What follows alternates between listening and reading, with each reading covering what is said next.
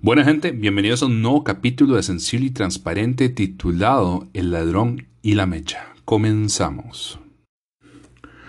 Un hombre oyó una noche que alguien andaba por su casa.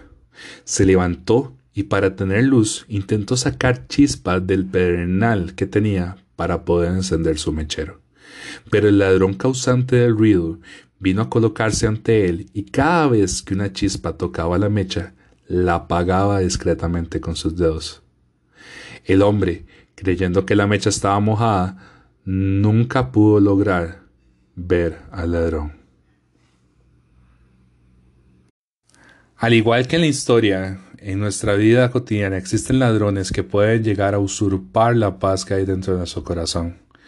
Muchas veces estos ladrones pueden ser ansiedad, pueden ser afán, falta de perdón, rencor, ira, resentimiento, pueden ser situaciones internas o externas que nos están afectando.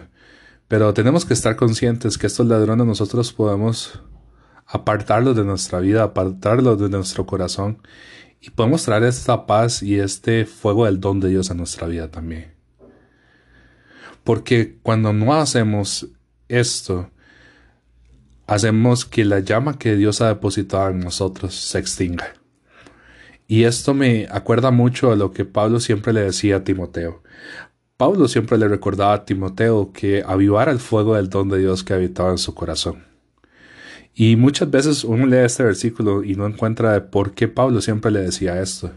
Pero Pablo le decía esto a Timoteo porque él sabía que como joven o como persona en este mundo, él iba a sufrir afán, él iba a sufrir ansiedad, él iba a sufrir falta de perdón, él iba a tener rencor, ira o hasta resentimiento con alguien más, iba a tener problemas internos en su corazón o externos de cosas o situaciones adversas que le habían pasado. Por eso siempre le, pedía que tuviera la, mejor actitud y pudiera avivar cada vez ese fuego que había dentro de, dentro de él, ese fuego que era el Espíritu Santo. Para que ese propio fuego o el espíritu tomara el control de su vida. Cuando hablamos de fuego, sabemos que el fuego lo consume todo, pero también sabemos que el fuego puede ser sofocado poniéndole algo encima. Y eso pasa muchas veces como cuando usted tiene una candela y le pone un vaso encima y eh, esta candela con la llama prendida se apaga y se apaga porque no hay aire y es un espacio cerrado. El fuego se enciende porque hay un espacio abierto, hay aire. Y si nos ponemos a, a, discernir también de dónde viene el, el respiro, de dónde viene aire, viene del Espíritu Santo. Ese respiro del Espíritu Santo habita en nosotros, por eso nosotros tenemos una llama interna que siempre nos dice que está bien o que está mal, o nos muestra el camino donde debemos tener, tenemos que ir. Creo, como persona que para veces avivar el fuego del don de Dios, ocupamos sacar todas esas cosas de nuestra vida que nos estorban, que nos quitan, llámese rencor, llámese ansiedad, llámese falta de perdón. Ocupamos soltar esas personas que nos han herido, ocupamos eh, soltar ese afán al futuro y empezar a vivir un presente. ocupamos soltar la ansiedad, ese temor a, a, lo, a lo que no sabemos que hay por delante. Y también soltar ese resentimiento o esa ira contra personas que nos han hecho algo que nos han lastimado, porque vivir esa vida es vivir encarcelado y ocupamos vivir libres, vivir una fe, una vida, vivir una espiritualidad y una cotidianidad libre. ¿Por qué lo digo? Porque por lo general como cristianos o no cristianos, eh, para los cristianos el, el diablo llega a ser el ladrón, pero si, si lo ponemos en, tela de juicio, el diablo ya fue vencido, ya perdió, ya perdió poder, eh, fue vencido en la cruz. Y él solamente espera ser este juzgado. Pero el peor ladrón que existe es uno. ¿Y por qué es uno? Porque uno es el que deja que la ansiedad, que el afán, que la falta de perdón, el rencor, la ira o el resentimiento destruye la paz que hay en nuestro corazón.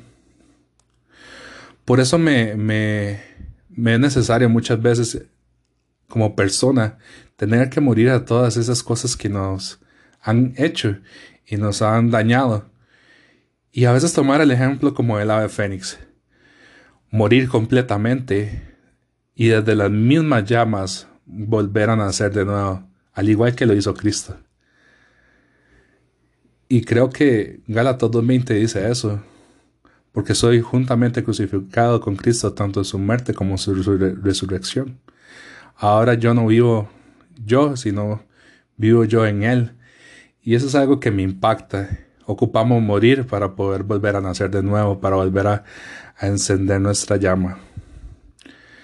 Albert Einstein decía una, frase que, que me marcó y me trae siempre paz.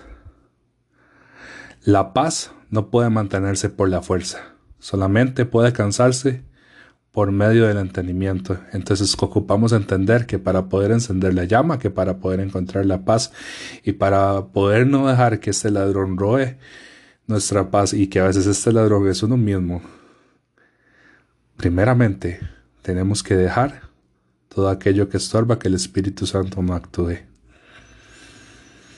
Entonces, suelta aquello que estorba, suelta aquello que no deja que el Espíritu pueda actuar. Y abraza a Dios de nuevo. Creo que Dios está esperando que lo abraces y que, y que vuelvas a sus manos y dejes de poner excusas. Y el mismo consejo que Pablo le da a Timoteo, te lo digo a ti. Aviva el fuego. Pero yo le agrego algo más. Abraza, abraza a tu papá y habita en su corazón porque Él quiere estar contigo. Espero que te haya gustado este mensaje, que haya tocado lo más profundo de tu corazón y nos escuchamos en otro momento. Bendiciones.